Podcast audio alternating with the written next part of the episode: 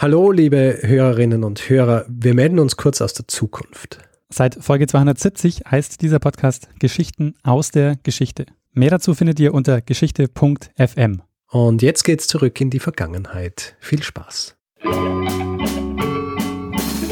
Lernen ein bisschen Geschichte.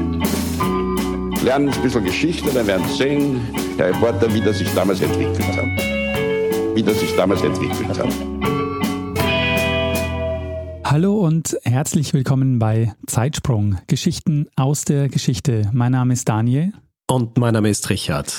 Ja, und wir sind zwei Historiker und wir erzählen uns Woche für Woche eine Geschichte aus der Geschichte. Das heißt, der eine erzählt immer dem anderen eine Geschichte und derjenige, der die Geschichte erzählt, bekommt, weiß nicht, worum es in dieser Woche geht. Richtig. Ja, und äh, wir sind bei Folge 211 angelangt.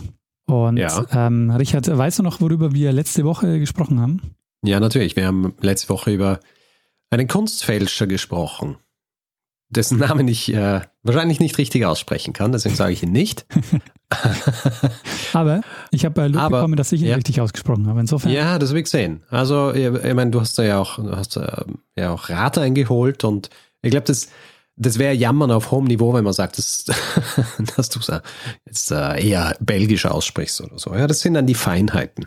Können sich dann in 100 Jahren die, die Linguisten drüber streiten, wie, äh, wie das ausgesprochen worden ist damals bei Zeitsprung.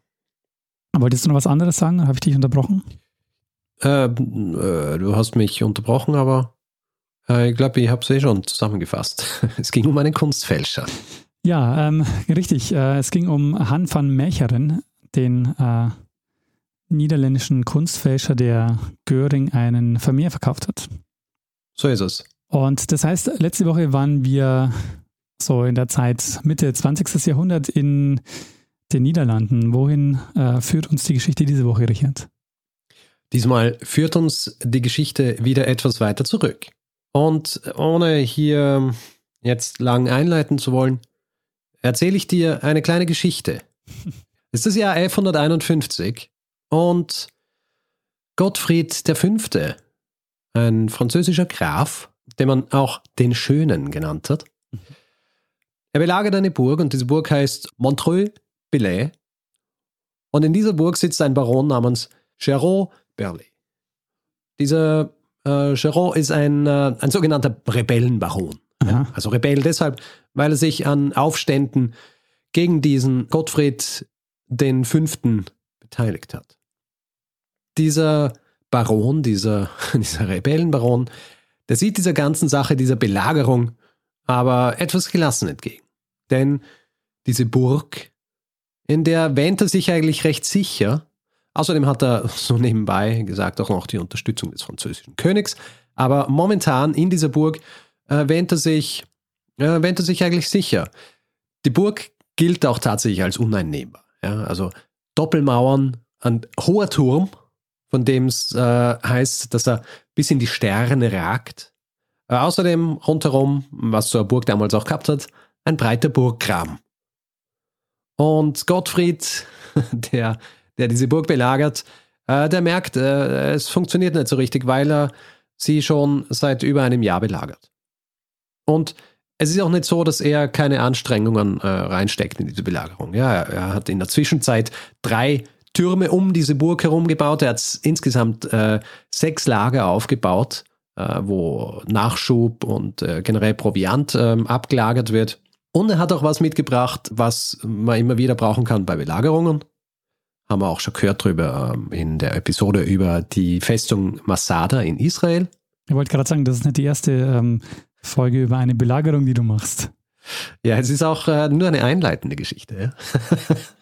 ich möchte unser Publikum ja nicht langweilen. Aber was bringt er mit? Er bringt äh, diese Belagerungstürme mit. Aha. Ja?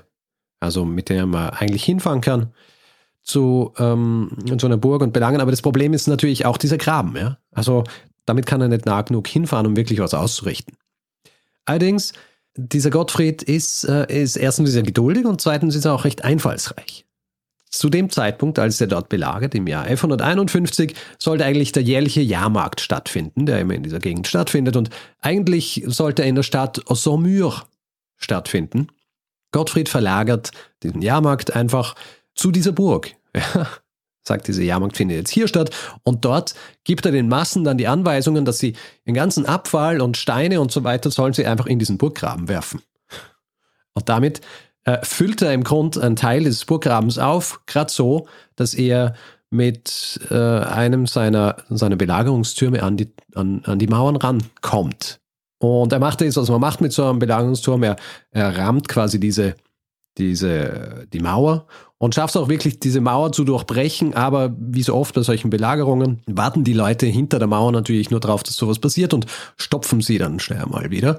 Ähm, mit, mit Holz hauptsächlich. Mhm. Haben wir so ähnlich auch schon gehört bei der Belagerung von Masada. Allerdings dann macht dieser Gottfried etwas Außergewöhnliches, vielleicht inspiriert von einem Werk, das er gelesen hat, das heißt De Re Militari, geschrieben von einem gewissen Vegetius, der im späten vierten Jahrhundert gelebt hat. Ein Werk über alle möglichen äh, militärischen Angelegenheiten, vor allem auch über Belagerungen. Und dort liest er was, das eventuell ihn äh, dazu inspiriert hat, Folgendes zu machen. Und zwar befiehlt er, dass in ein großes eisernes Gefäß Nussöl, Cannabisöl und Leinöl gefüllt werden soll. Und das Ganze wird dann verschlossen mhm. und, auf, auf einen Ofen gestellt. Ja? Solange bis dieses ganze Gefäß glüht und das Öl darin schon zu kochen anfängt. Und dieses Ding lässt er dann an einer Eisenkette befestigt über seinen Belagerungsturm direkt in dieses, ähm, in dieses ursprünglich reingeschlagene Loch in der Mauer, das jetzt mit, mit Holz geflickt worden ist, werfen und entzünden. Und das Ganze explodiert quasi und äh, diese Flüssigkeit verteilt sich über, über die Mauer und über das Holz und kann das alles niederbrennen. Brennt nicht nur dieses Holz, das gestopft worden ist, nieder, sondern dahinter auch gleich drei Häuser in dieser Burg. Mhm. Und obwohl dieses Rezept, das er verwendet für, für diese Sache, nicht eins zu eins äh, mit den Rezepten übereinstimmt, die man über diese Sache kennt, die wir jetzt besprechen werden, kann man sagen, dass das die erste dokumentierte Verwendung im Westen einer bis dahin eher sagenumwobenen Geheimwaffe des Mittelalters ist. Hm. Und zwar griechisches Feuer. Griechisches Feuer, nie gehört. Griechisches Feuer. Und darüber werden wir in dieser Folge sprechen. Sehr schön. Griechisches Feuer. Ja. Aber nachdem es jetzt alles ein bisschen plötzlich kommt, viele Informationen, Mittelalter und so weiter, ja. werden wir uns das Ganze äh, jetzt, werden wir uns jetzt einfach mal anschauen, wo wir uns befinden, wer es erfunden hat und warum. Ich nenne das Ganze griechisches Feuer. Erfunden worden ist es von den Byzantinern. Ja? Und für sie war es eine Geheimwaffe, die sie dringend gebraucht haben. Wir springen zurück in das siebte Jahrhundert nach der Zeitenwende. Mhm. Und wir befinden uns hiermit in der äh, sogenannten mittelbyzantinischen Epoche. Äh, Byzanz ist zu diesem Zeitpunkt schon recht geschwächt und ist in einer schwierigen Position. Kannst du dir vorstellen, warum? Ähm. Ich sag's einfach. Ah, was, was, was? Die Osmanen. Noch nicht die Osmanen, die islamische Expansion. Ah, okay. Araber in diesem Fall noch. Mhm. Die islamische Expansion sorgt äh, seit Jahrzehnten schon dafür, dass das äh, byzantinische Reich zusammenschrumpft, ja? dass sie Schwierigkeiten im Mittelmeerraum haben. Teile, die eigentlich zum byzantinischen Reich gehört haben, sind mittlerweile von den Arabern eingenommen worden und sie sind äh, schon relativ geschwächt. Jetzt ist es auch so, dass die Araber aufgrund einer starken Flotte, die sie aufgebaut haben, ihnen so viel Territorien ähm, abnehmen können, dass mittlerweile auch schon die Hauptstadt des Byzantinischen Reichs gefährdet ist. Und äh, wir wissen ja natürlich beide, was die Hauptstadt dieses äh, Byzantinischen Reichs ist. Ähm, also Konstantinopel. Richtig. Konstantinopel. Zu diesem Zeitpunkt zum Beispiel das Sassanidenreich ja, mhm. in Persien ist schon kollabiert aufgrund der islamischen Expansion im Jahr 651 und es wirkt äh, fast so, als wäre als wär diese islamische äh, Expansion unaufhaltbar. Allerdings kriegen die Byzantiner zu diesem Zeitpunkt, wie soll ich sagen, ähm, ein bisschen Luft zum Atmen, weil wie oft in der Geschichte, wenn äh, Reiche schnell groß werden, wenn es so schnell Ausbreitung gibt, Territor Ter Territorialgewinne und so weiter, dann bricht schnell mal auch Konflikt im Inneren aus. Und so passiert es auch bei dem existierenden Kalifat. Und zwar im Jahr 656 wird der Kalif Uthman ibn Affan von Rebellen getötet und das ist der Beginn eines Bürgerkriegs, der insgesamt fünf Jahre lang dauern soll. Äh, dieser Bürgerkrieg wird auch die erste Fitna genannt. Dauert fünf Jahre und am Ende dieser ersten Fitna kommt der Clan der Umayyaden erfolgreich aus, der, aus, dieser, aus dieser Auseinandersetzung hervor und es wird das Kalifat der Umayyaden begründet.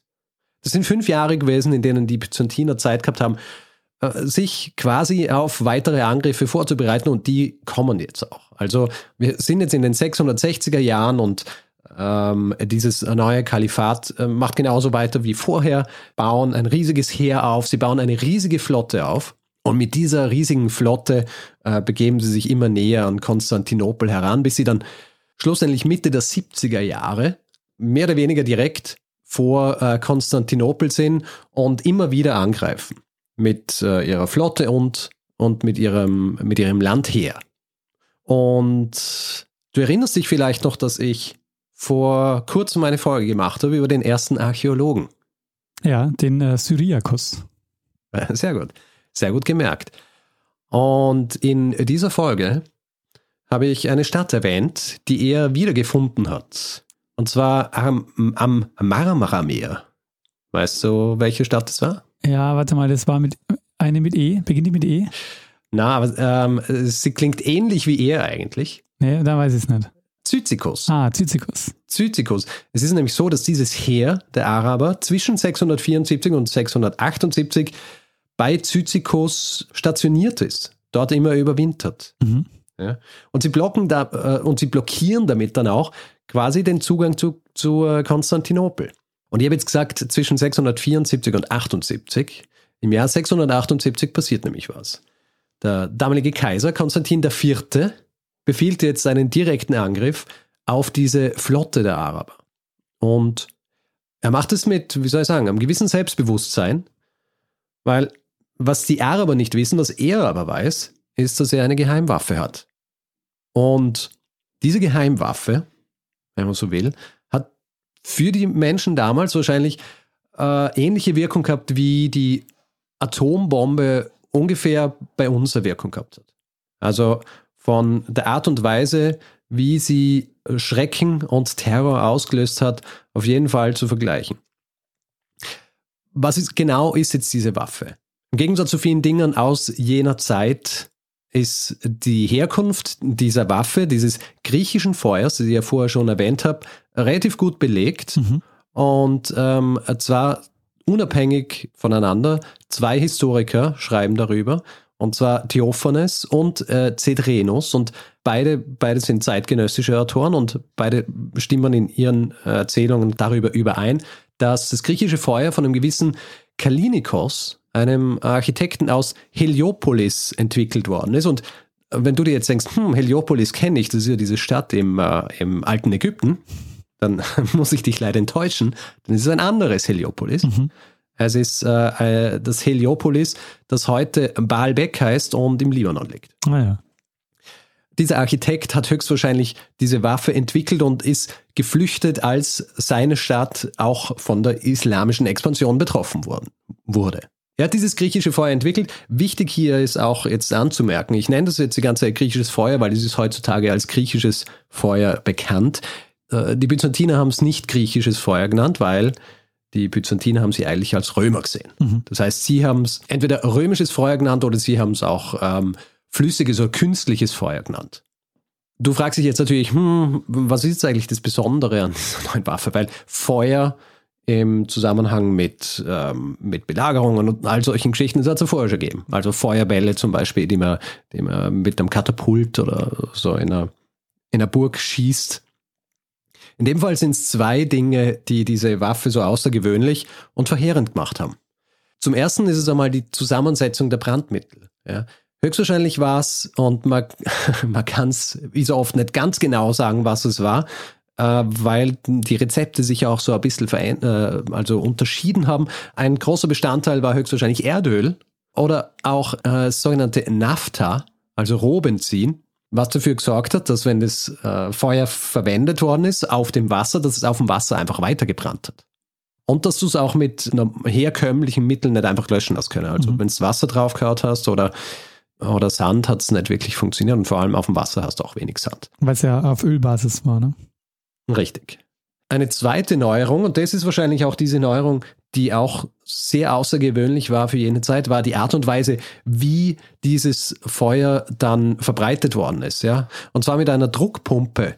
Die Byzantiner haben das Siphon genannt, im, ähm, im Englischen gibt es das Wort eher auch. Also im Grund war es ähm, ein Gerät, und es ist hier auch nicht ganz genau geklärt, wie es wirklich funktioniert hat, aber es ist auf jeden Fall eine Pumpe gewesen, die dafür gesorgt hat, dass man das Ganze im Grund wie, ähm, also du musst dir vorstellen, wie so ein, ein, Feuerwehrschlauch, ja, nur dass du, anstatt dass du Wasser irgendwo raufspritzt, spritzt du flüssiges Feuer. Hm.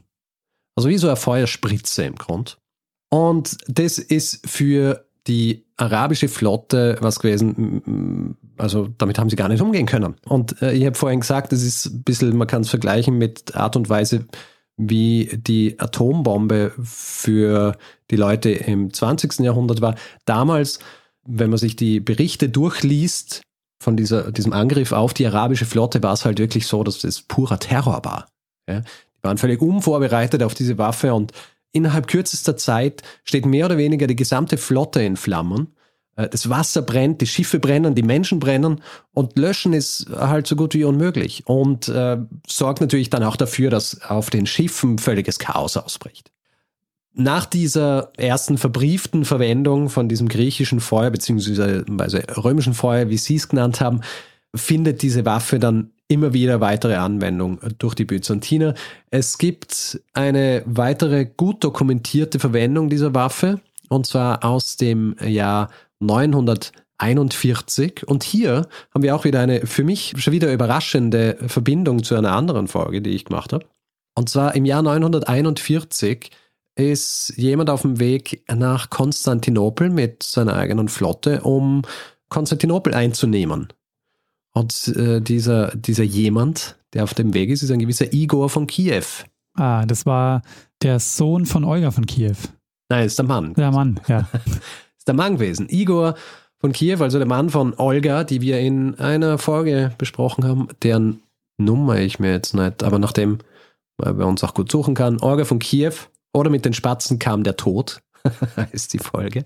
Auf jeden Fall, dieser, dieser Igor von Kiew kommt aus der Rus mit seiner Flotte und äh, fährt übers Schwarze Meer in Richtung Konstantinopel und will Konstantinopel einnehmen. Und es gibt Aufzeichnungen eines gewissen Liutbrand, Bischof von Cremona, der äh, zeitlang in Konstantinopel war und der 949 in Konstantinopel, aber er, er hörte die Geschichte von seinem Stiefvater, der 942 dort war und diese Geschichte quasi brühwarm erzählt bekommen hat. Ja.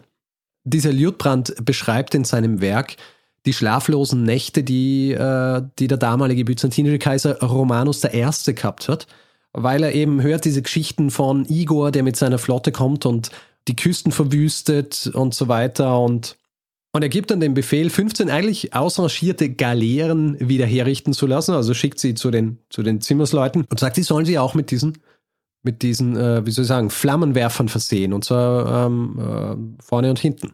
Äh, der Liutbrand beschreibt es dann so, als diese Schiffe auf die riesige Flotte dieses Igor treffen, also riesige, übermächtige treffen, sieht er in ihnen eigentlich zuerst keine große Gefahr und äh, ist, wie soll ich sagen, auch fast ein bisschen großmütig und sagt, äh, es sollen alle gefangen genommen werden, aber niemand getötet werden. Liutbrand sagt dann eben auch, dass den Byzantinern äh, aber dann das Wetter entgegenkommt, beziehungsweise der, der Herrgott, der dafür sorgt, dass das Wetter ihnen entgegenkommt.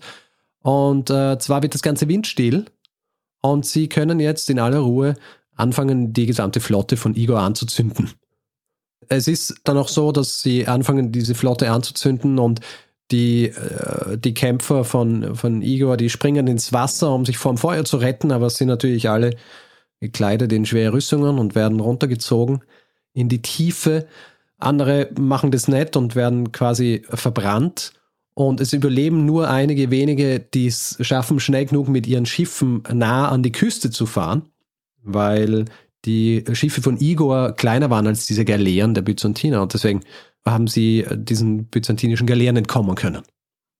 außer in dieser, dieser Quelle äh, von Liutbrand gibt es auch noch andere. Also die, die russische Chronik und in der russischen Chronik wird auch der gleiche Vorgang beschrieben. Und äh, dort werden dann auch jene zitiert, die es geschafft haben zu entkommen, die zurückgekehrt sind in die Rus und dann davon erzählen, wie die Byzantiner die Blitze des Himmels zu ihrer Verfügung gehabt hätten, mhm. die sie dann auf die, auf die Kiew einschlagen haben lassen. Also damit die Einnahme Konstantinopels durch höhere Gewalt vereitelt. Die Verwendung dieser dieser Waffe ist mehr oder weniger in Byzanz auch schon vorher vorgeschrieben worden als Taktik. Ja, es gibt zum Beispiel ein Werk vom Kaiser Leo VI. Aus der Mitte des 9. Jahrhunderts, der in seinem Werk Taktika schreibt, dass Schiffe mit ähm, Rohren ausgestattet werden müssen, die auf einem falschen Boden sind, der dann entsprechend angehoben werden kann, wenn es benötigt wird, so dass nicht nur nach links und rechts, sondern auch von oben auf die anderen Schiffe Feuer herab regnen kann. Hm. Was er in seinem Taktika auch noch erwähnt, sind handbetriebene Siphone, also handbetriebene Pumpen, was dann bedeutet, dass man nicht auf das Schiff angewiesen ist, sondern dass dann quasi einzelne Leute wirklich wie mit einem Flammenwerfer herumgehen können und das Ganze auch auf Land verwenden können. Arg. Zum Beispiel auch eben bei Belagerungen, wo sie dann einfach auf der Mauer stehen können und diese Belagerungstürme anzünden, weil die ja in erster Linie aus Holz waren. Ja. Also ich kann mir das vorstellen Aber, wie so ein ja. Flammenwerfer. Da steht jemand ähm, im, äh, im, im, frühen Mittelalter mit einem Flammenwerfer in der Gegend rum. Ähm, so ist es. Arg. Es ist aber nicht so, dass es dass, äh, nur die Byzantiner sowas verwendet haben. Es gibt zum Beispiel auch Aufzeichnungen darüber, dass diese Art Waffe gegen die Kreuzritter verwendet worden ist. Hm. Und zwar gibt es eine Quelle über die Belagerung von Acre im Jahr 1191, in der beschrieben wird, wie äh, so ein Feuer gegen die Kreuzritter verwendet worden ist. In, in dieser Quelle, sogenannte Itinerarium Regis Ricardi, wird beschrieben, wie sehr dieses Feuer gestunken hat, wie sehr es alles verbrannt hat, also sogar Stein und Eisen und dass es äh, eben weder durch Sand oder, oder Wasser gelöscht werden hat können. Beschreibt allerdings, dass es mit Essig gelöscht werden hat können. Was auch immer das für eine chemische Reaktion ist, die hier stattgefunden hat. Und auch im 13. Jahrhundert wird das Feuer noch verwendet. Im Jahr 1248 im Zug des siebten Kreuzzugs. Und äh, da beschreibt der französische Chronist Jean de Choisy. Und ich, ja, ich habe das jetzt selber übersetzt, also falls es irgendwie holprig klingt. ich habe es nicht aus dem Französischen, sondern aus dem Englischen übersetzt. Ja. Aber er sagt äh, über dieses Feuer, es kam geradewegs auf einen zu, so groß wie ein Essigfass, mit einem Schwanz aus Feuer, so lang wie ein Speer. Es machte solch einen Lärm, dass es schien wie der Donner des Himmels. Es sah aus wie ein Drache, der durch die Luft fliegt. Es verbreitete solch ein helles Licht, dass man im Lager so klar wie bei Tageslicht alles sah, was die große Flamme erhellte. Dreimal bombardierten sie uns in jener Nacht mit griechischem Feuer und viermal feuerten sie es aus der drehenden Armbrust. Ich habe leider ähm, nicht herausgefunden, was diese drehende Armbrust wirklich war, aber es klingt, ähm, es klingt gefährlich. Ja, das klingt nie nach Mittelalter. das klingt, das klingt nach, nach der Art und Weise, wie heutzutage ein Film über, über Schlachten im Mittelalter gedreht würde. Genau. Oder es klingt wie Game of Thrones. ja, ja. Nein, ich meine, äh, gut, dass du es jetzt auch erwähnst, weil es ist ja so, wer Game of Thrones gesehen hat, weiß ja, dass, eine, äh, dass ein Angriff stattfindet, ja, mit einer Flotte. Und was passiert hier? Kommt das Wildfire äh, zum Einsatz? Wildfire. Und Wildfire ist im Grund griechisches Feuer. Ah, okay. Also es ist echt eine Anleihe daran? Ja, ja, sicher. Ah, okay. Anhand dieser Beschreibung von äh, dem französischen Chronist, also Jean de Choisy, merkt man aber auch, dass dieses griechische Feuer, das da verwendet worden ist, in erster Linie nur den Namen gemein hat mit dem eigentlichen griechischen Feuer, weil wenn es äh, wirklich sowas gewesen wäre wie das ursprüngliche byzantinische griechische Feuer, dann wäre äh, Jean de Choisy gar nicht in der Lage gewesen, irgendwas darüber zu erzählen, weil er gestorben wäre. Dieses griechische Feuer wird lang verwendet, sogar ähm, 1453. Und du weißt aus der Folge von äh, Cyriakos, wo ich das kurz erwähnt habe, was 1453 passiert. Ja, da wird äh, Konstantinopel eingenommen. Ganz genau. Auch hier wird das griechische Feuer noch verwendet. Also ähm, es gibt einen Bericht darüber, dass am 20. April in diesem Jahr ein kaiserliches Schiff, das beladen ist mit Getreide und nach Konstantinopel rein soll, erfolgreich die osmanischen Schiffe mit Feuer abwehrt. Und dass auch bei der tatsächlichen Belagerung der Stadt dann von den Stadtmauern dieses Feuer gesprüht worden ist. Allerdings ist es das Jahr 1453 und die, die Osmanen haben im, im Jahr 1453 was zur Verfügung, was viel, was viel schlagkräftiger und, ähm, und besser verwendbar ist als dieses Feuer. Und was ist das? Habe ich jetzt vielleicht das Gefühl gehabt, dass du wolltest irgendwas mit Sch schon ansetzen? Und wenn es Wollte stimmt, eigentlich gar nicht, aber du hast recht, ja. Schwarzpulver. ja. Also Sehr gut. mittlerweile verwendet man Kanonen. Ja. ja. Und die osmanischen Schiffe, die Großteil dieser, dieser Schiffe, die dort hinkommen, die, die versenken einfach die byzantinische Flotte mit, mit Kanonen. Mhm. Können mit dem Feuer äh, nichts mehr ausrichten. Und damit wären wir eigentlich schon bei, bei der Frage, warum es irgendwann nicht mehr verwendet worden ist. Es ist so, dass ab dem 12. Jahrhundert dieses Feuer nicht mehr exklusiv von Byzantinern verwendet worden ist. Eigentlich ist es ja so, dass diese zusammen, die genaue Zusammensetzung des Brandmaterials tatsächliches Staatsgeheimnis war. Angeblich war es auch so, dass die, die Herstellung dieses, äh, dieses Brandmittels, also des Materials, in den Händen nur einer Familie gelegen ist, in Konstantinopel. Die haben gewusst, äh, wie es funktioniert. Die Araber und dann die Osmanen waren aber natürlich auch selber sehr gut im, äh, in der Herstellung von solchen Waffen und auch eben von flüssigem Feuer und haben es in einer anderen Zusammensetzung auch schon im Jahr 807 verwendet, höchstwahrscheinlich aber nicht über die gleiche Art der, äh, der Zuführung, mhm. nicht über diese Druckpumpen. Im Westen ist es generell wenig verwendet worden. Meine Einleitung ist ja quasi die erste dokumentierte Verwendung von sowas. Ähm, und das ist im 12. Jahrhundert gewesen. Ist halt schwierig gewesen im Westen, weil äh, quasi dieser Hauptbestandteil von griechischem Feuer war eben Erdöl. Und da hat es nicht so viel gegeben im Westen. Und deswegen ist es nicht so oft verwendet worden. Es gibt allerdings weitere bekannte Verwendungen im Westen auch noch recht spät. Und zwar 1556 bei der Belagerung von St. Elmo, wo ähm, Osmanen versucht haben, Malta einzunehmen. Und dort wird auch das äh, sogenannte Wildfire verwendet, mhm. um sie abzuwehren.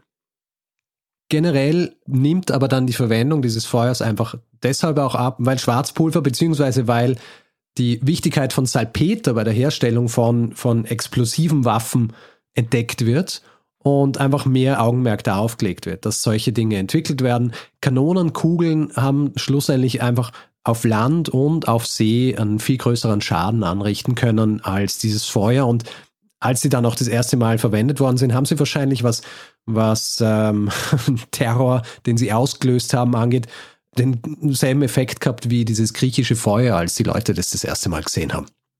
Ja, die größere Distanz ist wahrscheinlich auch so ein Thema. Genau. Also du hast halt wirklich über längere Distanzen und äh, schneller auch das Ganze äh, ähm, nachfüllen können und all, all solche Dinge. Mhm.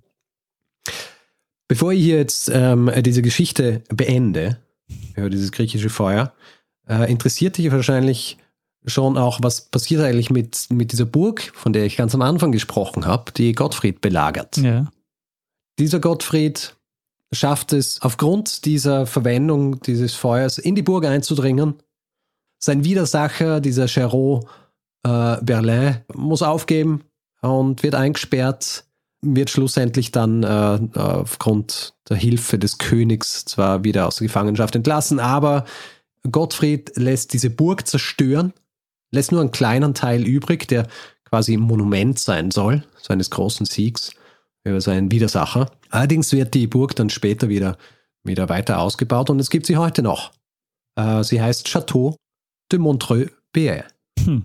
Und äh, das ähm, ist das Ende meiner Geschichte über das griechische, aber eigentlich äh, römische Feuer, das von den Byzantinern entwickelt worden ist und lange Zeit dafür gesorgt hat, dass sie äh, ihre Stadt verteidigen haben können. Also man kann sogar sagen, dass diese erste Verteidigung im siebten Jahrhundert dafür gesorgt hat, dass die islamische Expansion viel langsamer äh, stattgefunden hat, als sie äh, dann tatsächlich stattgefunden hat, weil dadurch Konstantinopel noch einige Jahrhunderte sich wehren hat können gegen die übermächtigen Araber bzw. Osmanen. Sehr spannend, Richard. Also äh, ich habe noch nie davon gehört und finde es wahnsinnig faszinierend. Weil, also wenn man sich wirklich vorstellt, die haben da so eine Art äh, Flammenwerfer gebaut, äh, hätte ich niemals gedacht, dass die das zu dieser Zeit schon ähm, haben äh, erfinden können. Ja. Auch also praktikabel erfinden können. Ja. Dass es tatsächlich auch in der, in der Schlacht äh, funktioniert. Ja, also ähm, ich habe als eine der Hauptvorlagen meiner Geschichte einen Artikel, der heißt The Secret Weapon of Byzantium mhm. von H.R. Ellis Davidson. Und da wird dann im letzten Teil eben sehr detailliert über, über die Zusammensetzung dieses Feuers gesprochen und eben auch die Art und Weise, wie das dann quasi durch diese Düsen kommen ist. Und ähm, es muss wirklich von der Zusammensetzung her, muss es sehr äh, raffiniert gewesen sein, weil du musst ja eben auch in der Lage gewesen sein, das relativ sicher zu verwenden auf einem Schiff und auch irgendwie entsprechend nachfüllen zu können und all diese Geschichten. Also es ist schon eine ziemliche, eine ziemliche Meisterleistung gewesen und ähm, war wirklich lange Zeit, äh, wie soll ich sagen, ein, einer der ähm, entscheidenden Faktoren in den Kämpfen der Byzantiner gegen ihre äh, Widersacher. Und ähm, ja, hat äh, zumindest äh, Konstantinopel einige Jahrhunderte noch ähm, an Zeit erkauft die sie gehabt haben, bevor sie dann schlussendlich doch eingenommen worden sind. Ja, und man konnte im Grunde ja auch nichts dagegen machen, oder? Also ich meine, man hätte sich äh, irgendein Schild basteln können, äh, das irgendwie ja. das Feuer abheilt, aber das, äh, das ist auch nicht praktikabel auf dem Schiff. Nee, du hättest, ähm, also es ist halt, hat halt, dadurch, dass äh, ölhaltig war, hat es halt ständig weitergebrannt. Ja. Und ähm, was willst du nur machen? Und du kannst ja, du kannst ja dein Schiff eigentlich nur aus Holz bauen. Äh, kannst natürlich entsprechend versuchen, das ähm, äh, ein bisschen feuerfester zu machen, aber geht natürlich auch nicht, ohne äh, dass das Ganze dann irgendwie zu schwer oder sonst wie wird. Also ja, ein, ähm, ziemlich, eine ziemlich geniale Waffe eigentlich. Und weil du den Vergleich mit der Atombombe gezogen hast, also ich meine, also ich kann mir gut vorstellen, dass, dass diese Waffe auch wirklich so Angst und Schrecken auch verbreitet hat. Also dass man auch diese, ähm, wie du es auch beschrieben hast, diese fast schon ja apokalyptischen Beschreibungen davon, wenn man mhm. da wahrscheinlich unterwegs ist und das Meer brennt und irgendwie alle Schiffe brennen, dass das natürlich ein wahnsinniges, äh, äh, wahnsinnig grausames Bild auch geliefert hat. Naja, du musst ja nur die eine Folge von Game of Thrones anschauen, ja, wo dieses wo dieses Wildfire verwendet wird. Ja. Und dort ist es ja auch, also das kann man ja im Grund vergleichen, wie die Art und Weise, wie die wie es für die, wie es für die Araber war, als sie zum ersten Mal quasi beschossen worden sind damit. Ja. Ich meine, bei Game of Thrones wird es mehr so als Explosion und so weiter dargestellt. Aber trotzdem so dieses Chaos und dass du plötzlich, dass du eine schöne große Flotte hast. und die ist einfach binnen kürzester Zeit ist die weg. Und du hast einfach keine Chance, was dagegen zu tun. Aber ähm, was mir noch einfällt, ist, weil du den Vergleich mit der, mit der Atombombe gezogen hast. Ähm, wenn, also da ist ja so, ähm, wenn man da den Vergleich mit der Gegenwart macht, die funktioniert ja auch deshalb so, weil du ähm, irgendwann quasi mehrere Mächte hast, die, äh, die diese Waffe haben und die eigentlich halt quasi keiner einsetzen will. In dem ja, Fall ja, war es jetzt nicht so, ähm, dass die, dass die, dass die Araber hätten ja auch sofort quasi auch diese Waffe nutzen können und dann hätten sie wieder so ein, so ein Kräftegleichgewicht gehabt. Ja, wenn sie es können. Also ich glaube, äh, sie haben ja selber auch damit experimentiert und haben auch eigene Waffen gemacht, aber so diese genaue Zusammensetzung dieses griechischen Feuers haben sie, haben sie nie so hinkriegt. Mhm. Also man sieht das eben auch in der Art und Weise, wie das beschrieben wird von den, von den Kreuzrittern. Übrigens, Papst hat dann irgendwann auch gesagt, dass, ähm, dass es verboten ist, gegen Kreuzritter mit einer, mit einer Armbrust oder mit äh, so brennbaren Waffen zu, äh, zu kämpfen. Sehr gut. Das in einem Edikt, also wer das, wer das gemacht hat, äh, ist exkommuniziert worden. Verstehe. Er hat sich bezogen ja, auf die Genfer Konvention. ja, quasi. Das war die Genfer Konvention dieser, dieser Zeit, wenn man so will. Meine, bei der Atombombe ist es was anderes, weil da ist das, da weiß man dann ab einer gewissen Größe, wenn du es verwendest, ich meine, das, ähm, da gibt es kein Zurück mehr. Ja. ja. ja. ist ein bisschen was anderes bei den, bei, ähm, bei diesen Waffen, weil hm, schlussendlich du kannst deine Flotte wieder aufbauen und so weiter. Aber die Art und Weise, wie es Angst und Schrecken verbreitet hat, ich glaube, äh, kann man wahrscheinlich, äh, kann man wahrscheinlich auf Art und Weise vergleichen. Ja, klar. Auch wenn er das Meer brennt und so. Also das ist, glaube ich, auch wahrscheinlich einfach ja, so. Ich meine, wenn er mal Wasser brennt, was denkst du da auch? Denkst du halt wirklich so, vor allem wenn du entsprechend gläubig bist, dass du in der Hölle gelandet bist. Ja, klar. Und äh, so war es für viele wahrscheinlich auch. Sehr spannend. Aber ich finde auch sehr interessant, dass man, also hast du auch gesagt, dass man im Grunde heute auch nicht mehr weiß, genau wie das zusammengesetzt war? Ja, genau. Also es gibt mehrere Theorien, Ja. Ähm, wie es zusammengesetzt wurde. Also so, es hat dann im 20. Jahrhundert oder auch im 19. und so weiter hat es Versuche gegeben, äh, das nachzubauen.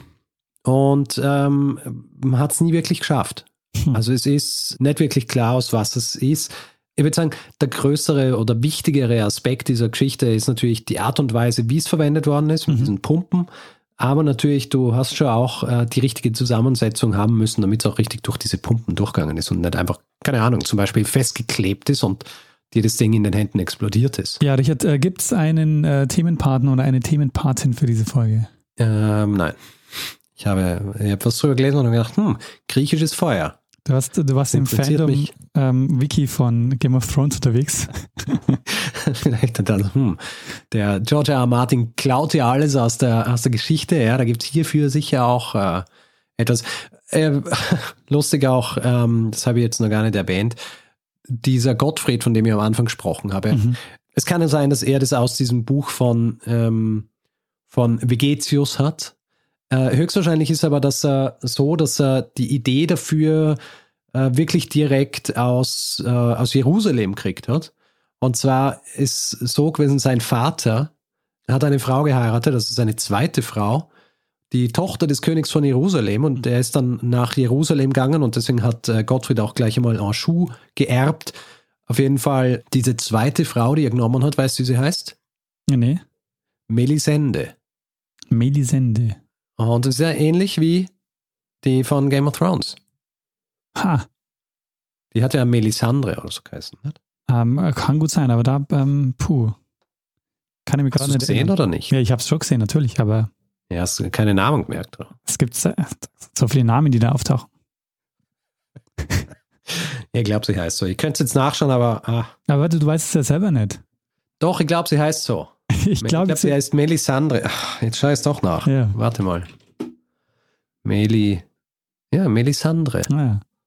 Melisandre of Ashai. It's a fictional character in the A Song of Ice and Fire series. Also ja, äh, gut, mein, meine schöne Anekdote ist hier jetzt quasi ein bisschen derailed, aber auf jeden Fall diese zweite Frau vom Vater von Gottfried, der das verwendet hat.